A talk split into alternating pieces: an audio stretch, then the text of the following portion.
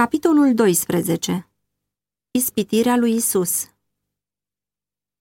Capitolul acesta se bazează pe cele relatate în Matei 4 cu 1 la 11, Marcu 1 cu 12 și 13, Luca 4 cu 1 la 13. Isus, plin de Duhul Sfânt, s-a întors de la Iordan și a fost dus de Duhul în pustie. Cuvintele lui Marcu au un înțeles mai adânc. El spune, Îndată după aceea, Duhul a mânat pe Isus în pustie, unde a stat 40 de zile fiind ispitit de satana. Acolo stătea împreună cu fiarele sălbatice. N-a mâncat nimic în zilele acelea. Când a fost dus în pustie pentru a fi ispitit, Isus a fost mânat de Duhul lui Dumnezeu. El nu a chemat ispita, S-a dus în pustie ca să fie singur și să mediteze asupra misiunii și lucrării sale. Prin post și rugăciune, el avea să-și oțelească sufletul pentru cărarea însângerată pe care trebuia să meargă. Dar satana știa că Isus a dus în pustie și a socotit că acela era timpul cel mai potrivit pentru a se apropia de el. În lupta care se dădea între Domnul Luminii și mai marele împărăției întunericului, aveau să se hotărească lucruri mari pentru lume. După ce a ademenit pe om la păcat, satana avea pretenția că pământul este al lui și și-a dat titlul de domn al acestei lumi. Pentru că părinții neamului omenesc primise răfirea lui, el voia să-și așeze împărăția aici. El spunea că oamenii l-au ales ca domnitor și astfel, câștigând stăpânirea asupra primilor oameni, el și-a întins puterea peste lumea întreagă. Hristos a venit să respingă pretenția lui satana. Ca fiu al omului, Hristos avea să stea hotărât de partea lui Dumnezeu. În felul acesta, se dovedea că satana nu stăpânea întregul neam omenesc, iar pretenția lui asupra lumii era falsă. Toți aceia care doreau să fie eliberați de sub puterea lui aveau să fie liberați. Stăpânirea pierdută de Adam prin păcat avea să fie recâștigată. Încă de când s-a spus șarpelui în Eden, vreșmășie voi pune între tine și femeie, între sămânța ta și sămânța ei, Geneza 3 cu 15, satana a știut că nu are o stăpânire absolută asupra lumii. Se vedea că în oameni lucrează o putere împotriva stăpânirii lui. Cu interes profund, el a urmărit jertfele aduse de Adam și de fiii lui. În ceremoniile acestea, el a întrezărit simbolul unei legături între pământ și cer s-a hotărât să se interpună în această legătură și să o rupă. El a prezentat în mod fals atât pe Dumnezeu cât și formele care duceau pe oameni la Mântuitorul. Oamenii au fost făcuți să se teamă de Dumnezeu ca de unul care avea plăcere să-i distrugă. Jertfele care ar fi trebuit să descopere iubirea sa erau aduse numai ca să potolească mânia lui. Satana atâța pe oameni la patimi urâte ca astfel să-i poată stăpâni mai bine. Când s-a dat cuvântul scris al lui Dumnezeu, satana a studiat profețiile cu privire la venirea Mântuitorului. El a lucrat din generație în generație ca să orbească pe oameni față de aceste profeții și ei să-l lepe de pe Hristos la venirea lui. La nașterea lui Isus, satana știa că venise cineva care avea o împuternicire divină ca să lupte pentru a-i lua stăpânirea. El a început să tremure când a auzit cuvintele îngerului care adeverea autoritatea împăratului nou născut. Satana cunoștea bine locul pe care l-avea Hristos în cer ca prea iubit al Tatălui. Faptul că Fiul lui Dumnezeu trebuia să vină pe pământul acesta ca om îl umplea de uimire și de temere. El nu putea să pătrundă taina acestei mari jertfe. Sufletul lui egoist nu putea înțelege o așa iubire pentru neamul omenesc. Gloria și pacea din ceruri și bucuria legăturii cu Dumnezeu erau numai slab înțelese de oameni, dar ele erau prea bine cunoscute de Lucifer, heruvinmul acoperitor. De când pierduse cerul, se hotărâse să se răzbune, făcând și pe alții să împărtășească soarta. Lucrul acesta căuta el să realizeze, făcându-i să subaprecieze lucrurile cerești și să-și lege inima de lucrurile pământești. Nu fără piedici urma să câștige cârmuitorul cerului inimile oamenilor pentru împărăția lui. El a fost atacat de cel rău fără încetare, chiar de când era un prunc în Betleem. În Hristos se manifesta chipul lui Dumnezeu și pe motivul acesta, sfaturile diavolești luaseră hotărârea să-l doboare. N-a fost ființă în lumea aceasta care să scape de sub puterea înșelătorului. Forțele Confederației Răului au fost împinse după un plan hotărât să se lupte cu el și dacă va fi cu putință să-l biruiască. La botezul Mântuitorului, satana se găsea între cei de față. A văzut slava tatălui umbrind pe fiul său. A auzit glasul lui Jehova adeverind dumnezeirea lui Isus. De la căderea lui Adam în păcat, neamul omenesc se desprinsese de legătura directă cu Dumnezeu. Legătura între cer și pământ se făcuse prin Hristos. Dar acum, la venirea lui Isus într-o fire asemănătoare cu a păcatului, Romani 8 cu 3, Tatăl însuși a vorbit. Mai înainte comunicase cu omenirea prin Hristos, acum comunica cu omenirea în Hristos. Satana nădăjduia că dezgustul pe care îl are Dumnezeu față de păcat va aduce o despărțire veșnică între cer și pământ, dar acum s-a dovedit că legătura dintre Dumnezeu și om fusese restabilită. Satana a văzut că trebuie să învingă sau să fie învins. Problemele disputate erau prea mari pentru a fi încredințate îngerilor aliați. Trebuia să poarte el însuși lupta. Toate puterile apostaziei s-au unit împotriva Fiului lui Dumnezeu. Hristos a fost pus ca țintă pentru toate armele vrejmașului. Mulți privesc la această luptă între Hristos și satana ca la ceva care n-ar avea nicio legătură cu viața lor și nu i-ar interesa deloc. Dar lupta aceasta se repetă în adâncul inimii oricărui om. Nimeni nu părăsește rândurile celui rău pentru a sluji lui Dumnezeu, fără să întâmpine asalturile satanei. Ademenirile la care a rezistat Hristos au fost aceleași cărora nouă ne este atât de greu să ne împotrivim. Ele au fost aruncate într-o măsură cu atât mai mare asupra lui Hristos, cu cât caracterul lui este superior caracterului nostru. Ducând povara grozavă a păcatelor lumii, Hristos a biruit ispita poftei, iubirea de lume și dorința după strălucire care duce la îngânfare. Ispitele acestea au biruit pe Adam și pe Eva și tot ele ne înving pe noi atât de repede. Satana arătase păcatul lui Adam ca o dovadă că legea lui Dumnezeu este nedreaptă și nu poate fi ascultată. Hristos avea să îndrepte greșeala lui Adam în corp omenesc. Dar atunci când Adam fusese asaltat de ispititorul, asupra lui nu era nici unul din efectele păcatului. El se găsea în tăria bărbăției desăvârșite, plin de vigoare la spirit și la trup. El era înconjurat de slava Edenului și era zilnic în legătură cu ființele cerești. Nu tot astfel era Isus când a intrat în pustie să se lupte cu satana. Timp de patru mii de ani neamul omenesc pierduse din tăria fizică, din puterea mentală și din valoarea morală, iar Hristos a luat asupra slăbiciunile unei omeniri degenerate. Numai așa putea să răscumpere pe om din adâncurile de căderi în care se afla. Mulți spun că ar fi fost cu neputință pentru Hristos să fie biruit de ispită.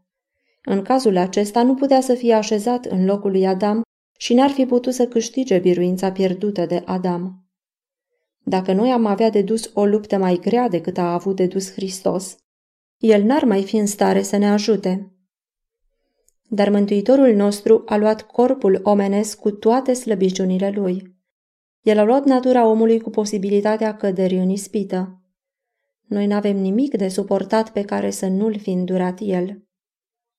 Atât la Hristos cât și la perechea sfântă din Eden, pofta a stat la temelia primei mari ispite.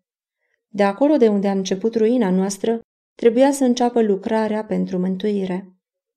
După cum prin cedarea în fața poftei Adam a căzut, tot astfel, prin înfrângerea poftei, Hristos trebuia să biruiască. Acolo a postit 40 de zile și 40 de nopți, la urmă a flămânzit. Ispititorul s-a apropiat de el și i-a zis, Dacă ești fiul lui Dumnezeu, poruncește ca pietrele acestea să se facă pâini. Drept răspuns, Iisus i-a zis, Este scris, omul nu trăiește numai cu pâine, ci cu orice cuvânt care iese din gura lui Dumnezeu. De la căderea lui Adam până la Hristos, neînfrânarea a făcut ca să crească puterea poftelor și pasiunilor, până când au ajuns să nu mai aibă aproape nicio limită. Din cauza aceasta, oamenii au decăzut și s-au îmbolnăvit și în ei nu se găsea putere pentru biruință. Pentru binele omului, Hristos a câștigat biruința, îndurând cea mai grea încercare.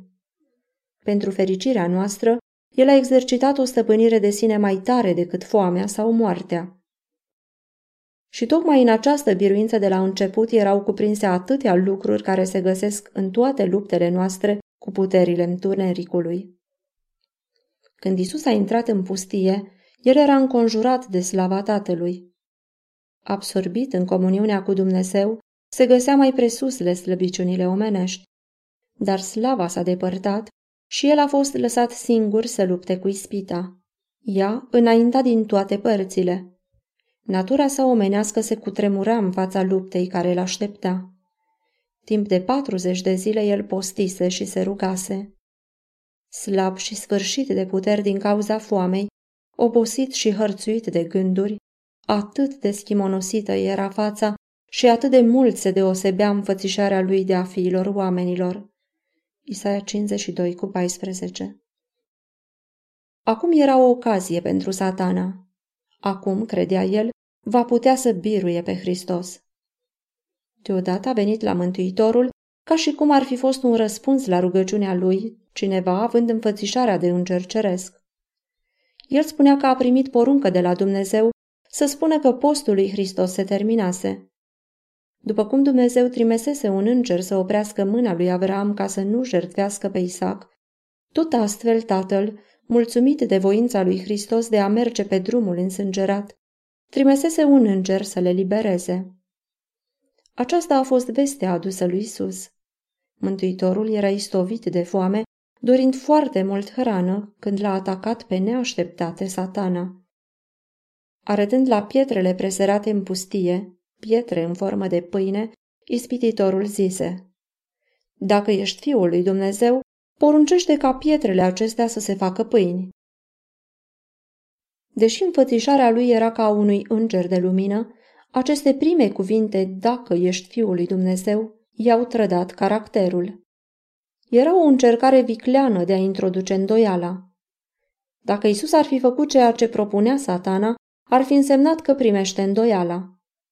Planul ispititorului era de a doborâ pe Hristos prin aceleași mișloace care îi adusese răbiruință față de neamul omenesc la început.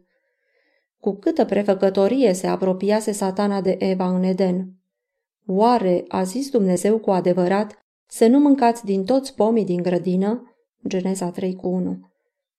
În ce privește cuvintele ispititorului, ele cuprindeau un adevăr, dar în felul lui de a le spune, se simțea disprețul ascuns față de cuvintele lui Dumnezeu. În forma negativă era o îndoială față de sinceritatea cuvintelor lui Dumnezeu. Satana căuta să infiltreze în mintea Evei gândul că Dumnezeu nu va face cum a zis. Care ține un fruct așa de frumos era în contradicție cu iubirea și mila sa față de om. Așa a căutat ispititorul și acum să inspire lui Hristos propriile lui sentimente dacă ești Fiul lui Dumnezeu. Cuvintele acestea erau amestecate cu amărăciune. În tonul glasului lui era o expresie de totală necredință. Așa să trateze Dumnezeu pe fiul lui? Să-l lase el în pustie cu fiarele sălbatice, fără hrană, fără prieteni, fără mângâiere? El căuta să insinueze că Dumnezeu niciodată n-a dorit ca fiul lui să ajungă într-o stare ca aceasta. Dacă ești Fiul lui Dumnezeu, atunci arată-ți puterea salvându-te din cleștele acesta grozav al foamei. Poruncește ca aceste pietre să se facă pâini.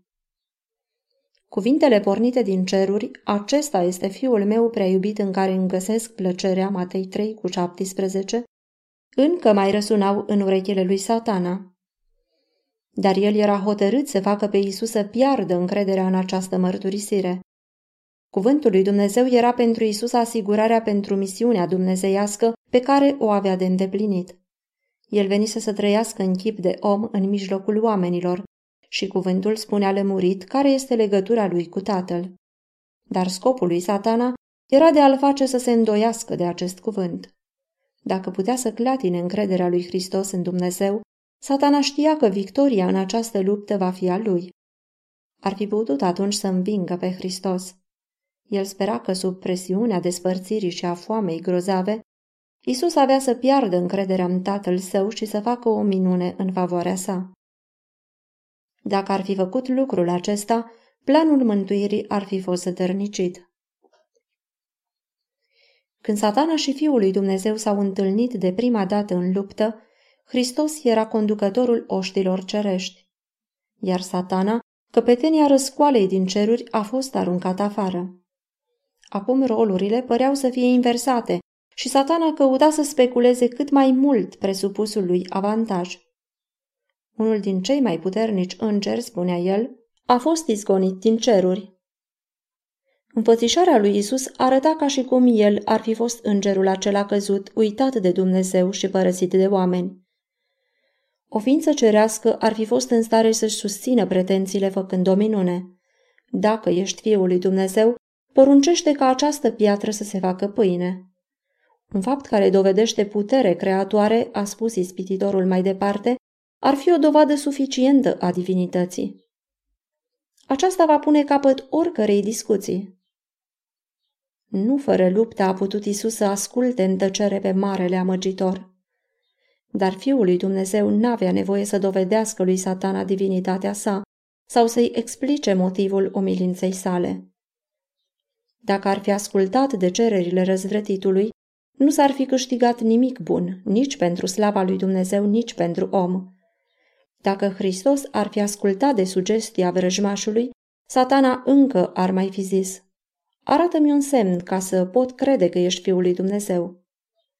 Faptele n-ar fi fost în stare să sfărâme puterea revoltei din inima lui. Hristos, pe de altă parte, nu căuta să-și folosească puterea dumnezeiască pentru binele său.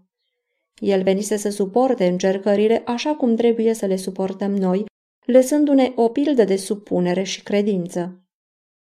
Nici atunci, nici altă dată cât a fost pe pământ, n-a făcut vreo minune pentru sine.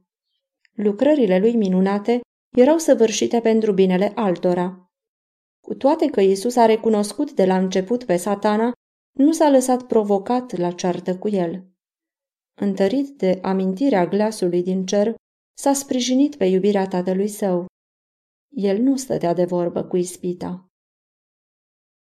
Isus a întâmpinat pe satana cu cuvintele scripturii. Stă scris, a spus el.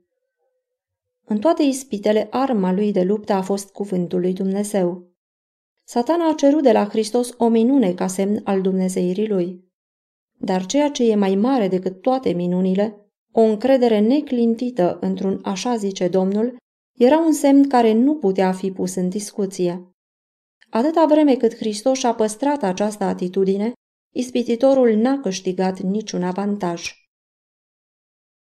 Tocmai în timpul celei mai mari slăbiciuni a fost atacat Isus de cele mai grozave ispite. Satana credea că în felul acesta va birui. Cu planul acesta biruise pe oameni. Când puterea scădea, când voința slăbea și când credința în Dumnezeu începea să cedeze, oameni care timp îndelungat luptaseră ca niște viteși pentru adevăr erau biruiți. Moise obosise din cauza celor 40 de ani de călătorie ai lui Israel și pentru o clipă credința lui n-a mai fost legată cu tărie de puterea cea nemărginită. El a făcut greșeala chiar la hotarul țării făgăduite. La fel și Ilie, care stătuse neînfricat în fața regelui Ahab, care dăduse piept cu întreaga națiune a lui Israel și cu cei 450 de preoți ai lui Baal care o conduceau. După ziua aceea memorabilă pe muntele Carmel, după ce profeții mincinoși fusese răuciși și poporul recunoscuse că vrea să urmeze lui Dumnezeu, Ilie a fugit ca să-și scape viața amenințată de idolatra Izabela. Așa a știut satana să profite de slăbiciunile omenești. El va lucra și de aici înainte la fel. Ori de câte ori este cineva înconjurat de nori, încurcat de împrejurări sau lovit de sărăcie sau de vreo nenorocire, Satana e și el acolo ca să ispitească și să încurce. El ne atacă punctele slabe din caracter. El caută să clatine încrederea noastră în Dumnezeu care îngăduie să existe asemenea stări de lucruri. Suntem ispitiți să ne pierdem încrederea în Dumnezeu și să punem la îndoială iubirea Lui. Adesea ispititorul vine la noi, cum s-a dus la Hristos, înfățișându-ne slăbiciunea și defectele noastre. El speră să descurajeze sufletul și să sfărâme legătura noastră cu Dumnezeu. Atunci e sigur de prada lui. Dar dacă noi îl vom întâmpina așa cum l-a întâmpinat Isus, vom scăpa de multe înfrângeri. Dacă stăm de vorbă cu vrăjmașul, îi dăm ocazie să câștige. Când Hristos a spus ispititorului, omul nu va trăi numai cu pâine, ci cu orice cuvânt care iese din gura lui Dumnezeu, el a repetat cuvintele pe care le rostise către Israel cu 14 veacuri mai înainte. Domnul Dumnezeul tău te-a călăuzit în timpul acestor 40 de ani în pustie. Te-a smerit, te-a lăsat să suferi de foame și te-a hrănit cu mană, pe care nici tu nu o cunoșteai și nici părinții tăi nu o cunoscuseră, ca să te învețe că omul nu trăiește numai cu pâine, ci cu orice cuvânt care iese din gura Domnului trăiește omul. Deuteronom 8 cu 2 În pustie, când se ispreviseră toate merindele, Dumnezeu a trimis poporului său mană din cer. Li se dădea în fiecare zi hrană îndestulătoare. Lucrul acesta trebuia să învețe că atâta timp cât aveau încredere în Dumnezeu și urmau căile lui, el nu-i uita. Mântuitorul practica acum învățătura pe care o dăduse lui Israel. Prin cuvântul lui Dumnezeu se dăduse ajutor poporului evreu și tot prin același cuvânt trebuia să-i vină ajutor și lui Isus. El aștepta vremea potrivită de la Dumnezeu pentru a fi întărit.